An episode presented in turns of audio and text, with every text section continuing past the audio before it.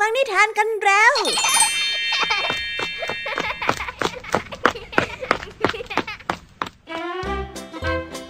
สวัสดีค่ะน้องๆ ยินดีต้อนรับเข้าสู่ชั่วโมงนิทานกับรายการคิสอาวในวันนี้พี่ยามีและกองทัพนิทานหันษาพร้อมจะพาน้องๆ ไปตะลุยโลกแห่งจินตนาการที่เต็มไปด้วยความสนุกสนานและข้อคิดต่างๆมากมายกันแล้วล่ะค่ะ เอาล่ะ ไปตะลุยโลกนิทานกันเลย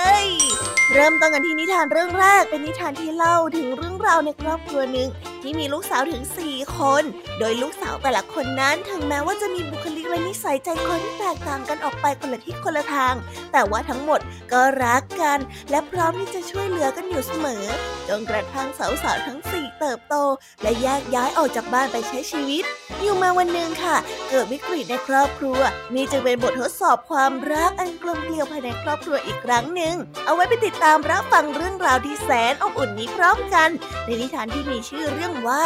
ลูกสาวทั้งสี่กันเลยนะคะ นอกจากนี้แล้วพี่ยามียังมีนิทานอีกหนึ่งเรื่องนั่นก็คือนิทานที่มีชื่อเรื่องว่า เรื่องในของใครกัน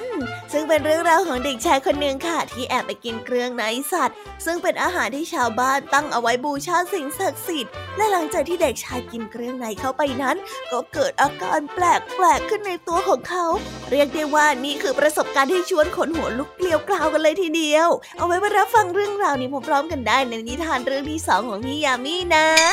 นิทานภาษาพาสนุกในวันนี้ค่ะ เจ้าจอยเห็นลุงทองดี เดินเอื่อยเอื่อยคล้ายคนเหม่อลอย เจ้าจอยจึงคิดไปไกลว่าลุงทองดีนั้นกำลังเศร้า พอได้เข้าไปถามก็รู้ว่าลุงทองดีนั้นแค่มาเดินทอดน่องให้จิตใจผ่อนคลายเฉยๆ แต่ไม่ว่าจะยังไง เจ้าจอยก็ไม่ยอมเชื่อ เลยต้องคุยกันไปคุยกันมาอยู่พักใหญ่ เอ๊ะแล้วคำว่าทอดน่องจะมีความหมายว่าอย่างไร ไปรับฟังพร้อมกันในนิทานภาษาพาสนุกกันเลยนะคะ เป็นยังไงกันบ้างหลังจากที่พี่ยามีได้เล่าเรื่องความสนุกกันไปบางส่วนแล้ว น้องๆ พร้อมที่จะไปตะลุยโลกนิทานกับรายการคิสอากันแล้วหรือยังเอ่ยถ้าพร้อมกันแล้วเนี่ย เราไปรับฟังนิทานเรื่องแรกกันเลยค่ะ กับนิทานที่มีชื่อเรื่องว่า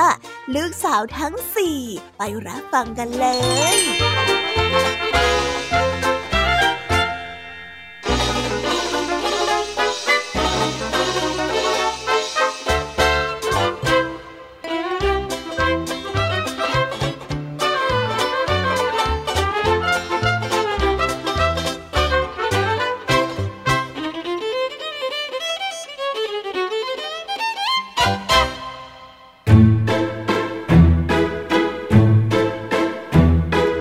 อบครัวมาร์ชมีลูกสาวสี่คน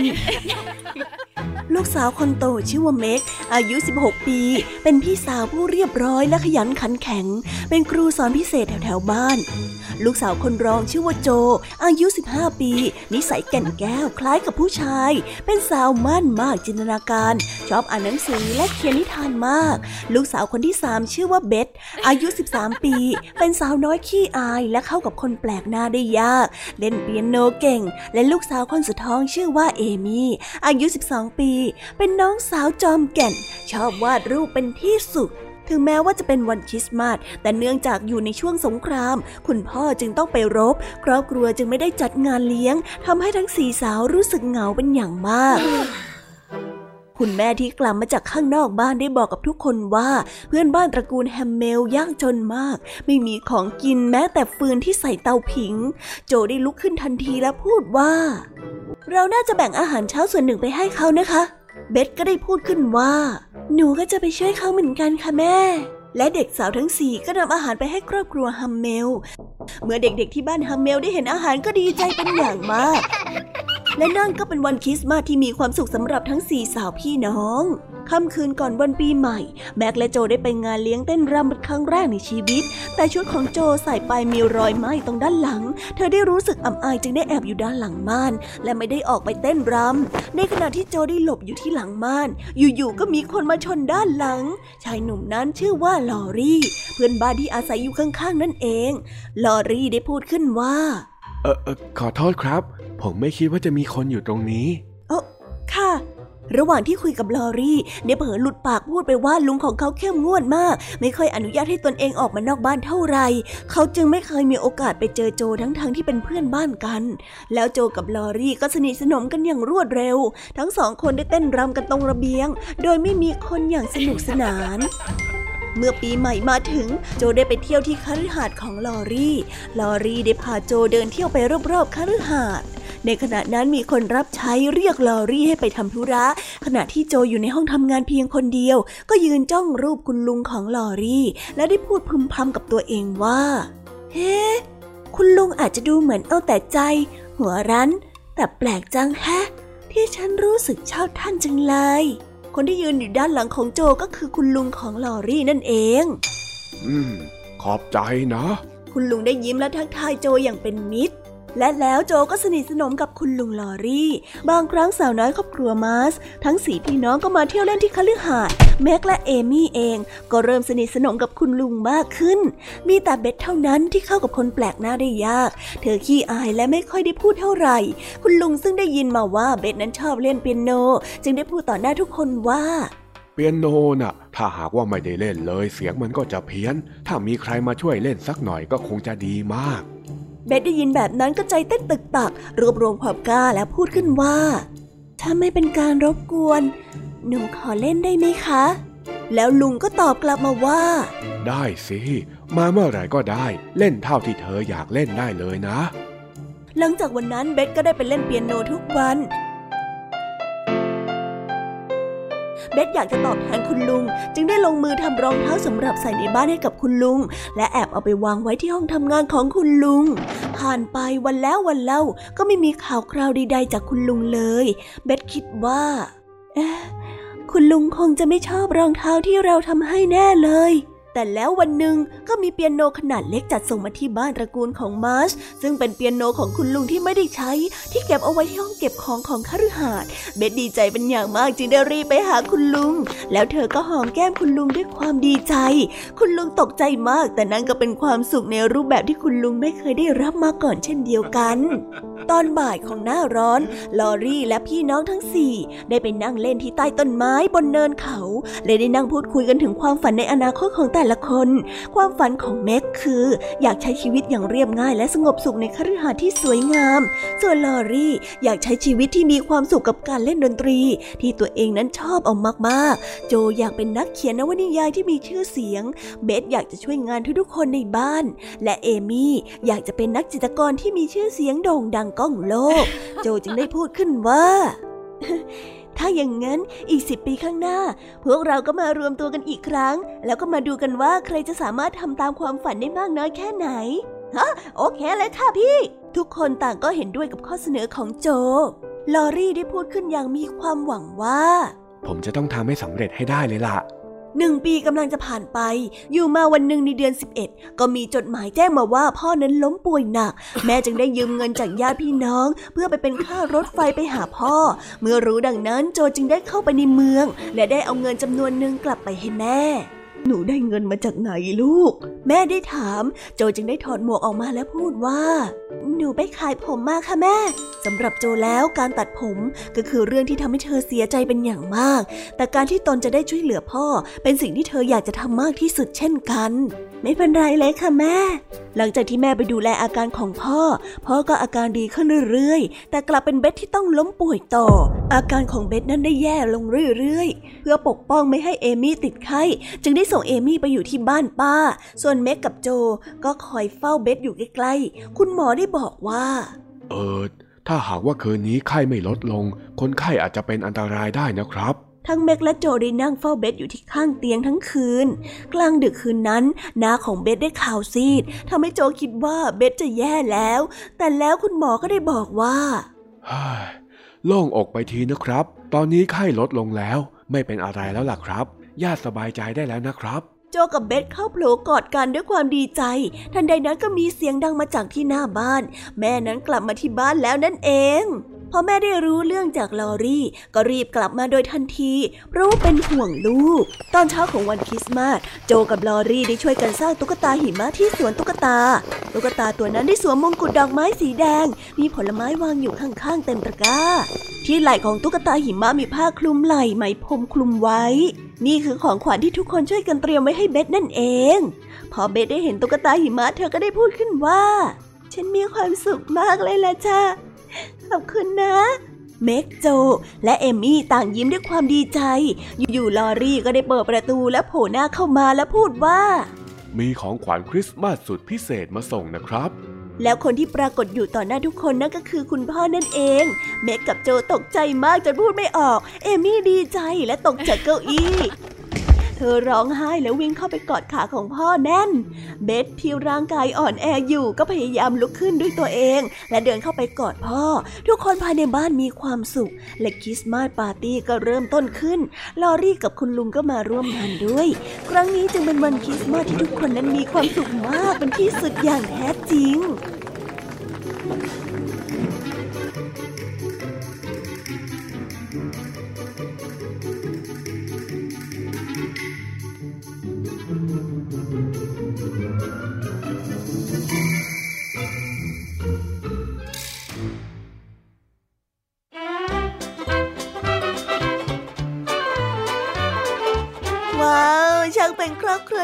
อุ่นจริง ๆ เลยนะคะ ไม่ว่าลูกสาวทั้งสี่จะแยกย้ายกันไปไหนตอนไหน แต่เมื่อเกิดปัญหาขึ้นภายในบ้าน ทั้งหมดก็พร้อมใจกันกลับมา ให้บ้านนั้นอบอุ่นขึ้นมาอีกครั้งหนึ่งเรียกได้ว่าการเลี้ยงดูของพ่อแม่ที่ให้ความรักกับลูกๆเนี่ย เป็นสิ่งที่ทำให้นิทานเรื่องนี้เต็มไปด้วยความอบอุ่น และช่วยเหลือเกื้อกูลกันนั่นเอง ดีจังเลยอะที่สุดท้ายแล้วทุกอย่างก็ลงเอยด้วยดี พลังแห่งความรักความเป็นครอบครัวเนี่ยช่างยิ่งใหญ่จริง ๆ เลยนะคะน้องๆว่าไหม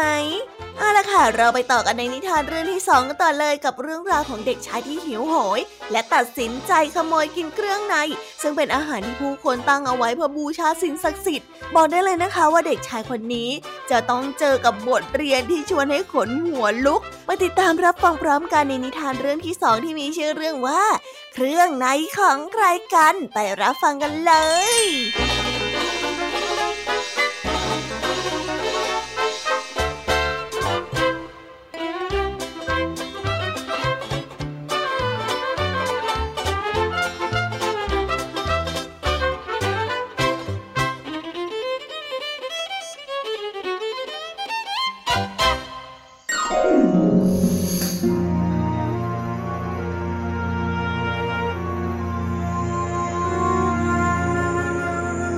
ที่หมู่บ้านแห่งหนึ่ง เมื่อถึงฤดูเก็บเกี่ยว ชาวบ้านได้พากันนำเครื่องเส้นไหว้นานาชนิดมาทำการบูชายันแด่เทพเจ้า ชาวบ้านได้จัดแจงวางเครื่องเส้นไหว้อันได้แก่ เครื่องในสัตว์วายข้าวสาลี และธัญพืชที่หาได้ในไร่นา มาวางเอาไว้บนแท่นบูชา ต่อหน้าเทวรูป ก่อนที่จะทำการสังหารแกะ เพื่อนำเลือดมาชำระล้างแท่นบูชา ในขณะที่พิธีบูชายันกำลังดำเนินไปอยู่นั้น เด็กชายคนหนึ่งได้วิ่งเล่นซุกซนอยู่แถวแท่นบูชา และได้นึกอยากกินเครื่องในสัตว์ที่อยู่บนแท่นบูชา จึงได้ลอบเข้าไปหลบอยู่ที่ใต้แท่น แล้วได้เอื้อมมือไปหยิบเครื่องในสัตว์มากินอย่างอร่อยอร่อยเมื่อกลับมาถึงบ้าน เด็กชายก็มีอาการปวดท้องอย่างรุนแรง และอาเจียนออกมาเป็นเครื่องในสัตว์ แม่แม่ช่วยด้วยแม่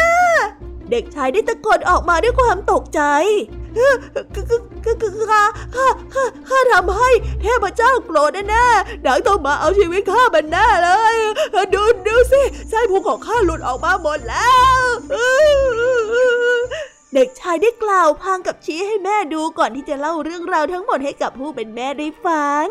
ใจเย็นๆลูกรักใจเย็นๆนะ ผู้ที่เป็นแม่ได้กล่าว นั่นมันไม่ใช่เครื่องในของเจ้าหรอกนะ หากแต่ว่าเป็นเครื่องในของวัวที่เจ้าแอบกินไปต่างหากเล่าจริงเหรอครับ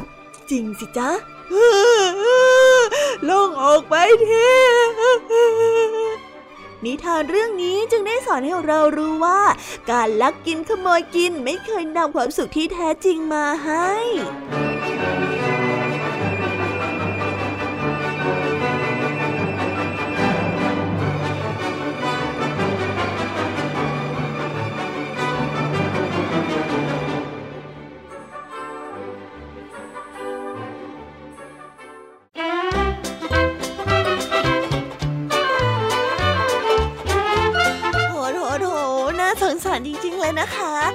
มี่พอเข้าใจได้เลยนะคะว่าน้องคงหิว แต่ว่าการที่แอบไปกินของของคนอื่นเนี่ยยังไงยังไงก็เป็นเรื่องที่ไม่ถูกต้อง สิ่งนี้เองที่ทำให้เด็กชายรู้สึกว่าตนเองนั้นมีความผิดติดตัว และหวาดกลัวกับการที่ตัวเองได้อาเจียนออกมาเป็นเครื่องในเพราะถูกสิ่งศักดิ์สิทธิ์นั้นลงโทษโถดีนะคะเนี่ยที่คุณแม่คอยดูแล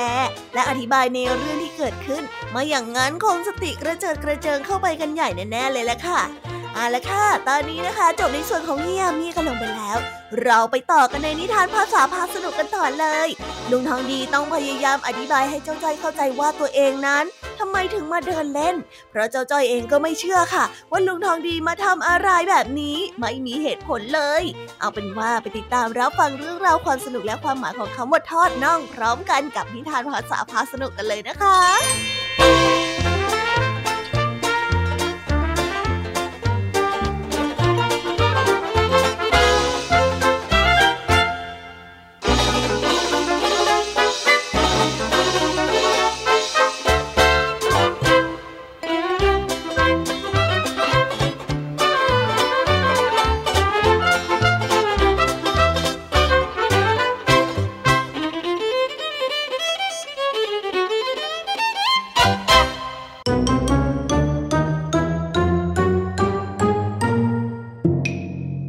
าษาพาสนุก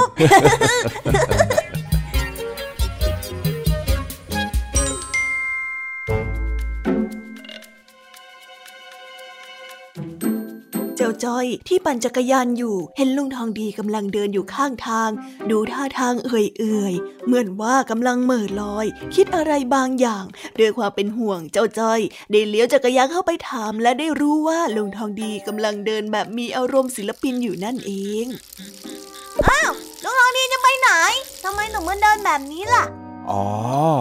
เรื่องนั้นน่ะข้าไม่รู้หรอกอ้าว แล้วลุงมันเดินคนเดียวแบบนี้ทำไมกัน รถหายไปไหน น่าสงสัยนะเนี่ย เอ็งก็สงสัยอยู่คนเดียวนะ่ะ คนอื่นไม่เห็นจะมีใครเข้ามาถามเยอะแยะเหมือนเอ็งเลยเอ้าคนอื่นก็ส่วนคนอื่น แต่นี่เจ้ยหลานลุงนะ เจ้ยก็ต้องเป็นห่วงลุงนะสิ เออเออเออขอบใจที่เป็นห่วง แต่ว่าไม่มีอะไรหรอก ข้าก็แค่อยากเดินไปเรื่อยๆนะ นั่นแน่ลุงทองดีต้องมีเรื่องไม่สบายใจอยู่แน่ๆเลยใช่ไหมจ๊ะลุงปรึกษาจอยได้นะจอยเนี่ยพร้อมที่จะเป็นที่ปรึกษาให้ลุงทองดีเลย ให้ข้าปรึกษาเองเหรอถ้าหากว่าข้าต้องปรึกษาเองเนี่ย วันนั้นมันจะต้องเป็นวันโลกแตกแน่ๆเลยละมั้งน่ะลุงอย่าปฏิเสธความหวังดีของจ้อยสิเอาหน้าเจ้าจ้อย ไม่มีอะไรหรอกข้าก็แค่อยากจะเดินทอดน่องของข้าไปเรื่อยเท่านั้นเองอ๋อ ทอดน่อง ใช่แล้วข้าแค่เดินทอดน่องนะแล้วทอดน่องนี่มันคืออะไรเหรอจ๊ะฟังดูเหมือนทำอาหารเลย ไม่ใช่อย่างนั้นคำว่าทอดน่องที่ข้าพูดเนี่ย มันก็คืออาการเดินช้าๆทอดขายาวๆ ไม่มีจุดหมายสบายๆ ไม่รีบร้อนยังไงล่ะฟังดูเศร้าจังเลยทำไมจู่ๆลุงทางนี้ก็ไม่มีจุดหมายแล้วเนี่ย ลุงลืมหรอว่าเคยบอกให้จ้อยมีความฝันน่ะ ไม่ใช่อย่างนั้นสักหน่อยเอ้ามันยังไงอะลุง การไม่มีจุดหมายในที่นี้ก็คือ การไม่ได้กำหนดจุดหมายปลายทาง เดินไปเรื่อยๆ อย่างเพลิดเพลิน ไม่ใช่ว่าไม่มีจุดหมายในชีวิต หรือว่าไร้ความฝันแบบนั้นสักหน่อยอ้าวเจ้ากันนึกว่าลุงหมดหวังกับชีวิตไปแล้วซะอีก ไม่ใช่ไม่ใช่ คนอย่างข้าน่ะไม่มีวันหมดหวังหรอกโว้ย เพียงแต่ว่าวันนี้เนี่ยข้าว่างๆ ก็เลยอยากจะมาเดินยืดเส้นยืดสายเท่านั้นเอง เอ็งอยากจะลองมาเดินกับข้าไหมล่ะ อ๋อ อยากสิจ๊ะ งั้นเดี๋ยวจ้อยจุงจักรยานเดินไปเพื่อนลุงน้องนี่เอง ว่าแต่การเดินนี่มันสนุกยังไงเหรอลุง อืม มันจะเรียกว่าสนุกได้ไหมนะ อันนี้ข้าไม่แน่ใจ แต่พอเดินแล้วเนี่ยมันก็ได้คิดได้ทบทวนอะไรหลายเรื่องนะ่ะ อ๋อ มันต้องเหมือนกับตอนที่จ้อยชอบเดินกลับจากโรงเรียนแน่ๆเลย เออ ก็คงจะประมาณนั้นแหละมั้ง เพียงแต่ตอนนั้นเนี่ยปลายทางของเองก็คือบ้าน ส่วนข้าเนี่ยก็แค่เดินทอดน่องแบบไม่ได้ตั้งปลายทางเข้าไว้ อุ้ยน่าสนใจเหมือนกันนะเนี่ย ถ้าเราลองเดินเล่นๆแบบไม่มีปลายทาง เราจะเดินไปถึงไหนกันนะ ว้าวแค่เดินก็ถึงแล้วลูกลักดีเดี๋ยวเดี๋ยวเดี๋ยวเดี๋ยวหยุดเลยนะ เองกำลังคิดไกลเกินไปแล้วหรือเปล่า ต่อให้จะไร้ปลายทางแต่ข้าก็จะยังเดินอยู่แถวแถวบ้านของเรานี่แหละนะโอ้ก็นึกว่าเราจะเดินข้ามจังหวัดกันซะอีก จะบ้าเหรอแบบนั้นนี่เดี๋ยวก็ขาหลุดกันพอดีหรอกจจ้อยอยากเล่นนะไปไปไปเดินทันน่องกันดีกว่าลุงได้สิ แต่ข้อแรกเนี่ยนะ ถ้าหากว่าจะเดินไปด้วยกันเนี่ย ก็ต้องทำใจนิ่งๆ แล้วก็อย่าถามมากทำไมเหรอจ๊ะลุง นั่นไง พอบอกว่าอย่าถามก็ถามทันทีเชียวนะเองเนี่ย ก็มันสงสัยจนชินแล้วนี่นา เอาล่ะเจ้าจะไม่ถามก็ได้ มาเดินแบบทอดน่องเสพบรรยากาศยามเย็นกัน เออ ต้องอย่างนี้สิ ไป งั้นเราไปกัน ไปกันลุง เย้ ลุงเย็นนี้กินอะไรดีอะ ก็ข้าบอกแล้วไงว่าอย่าถามมาก เฮ้ย เองเนี่ยนะ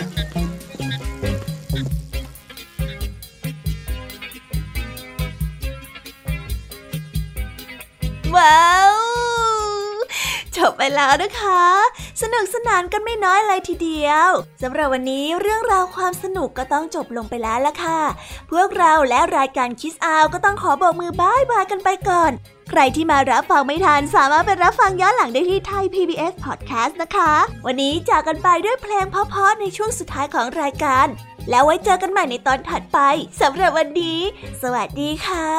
บายบายเป็นเด็กดีของคุณพ่อคุณแม่นะคะ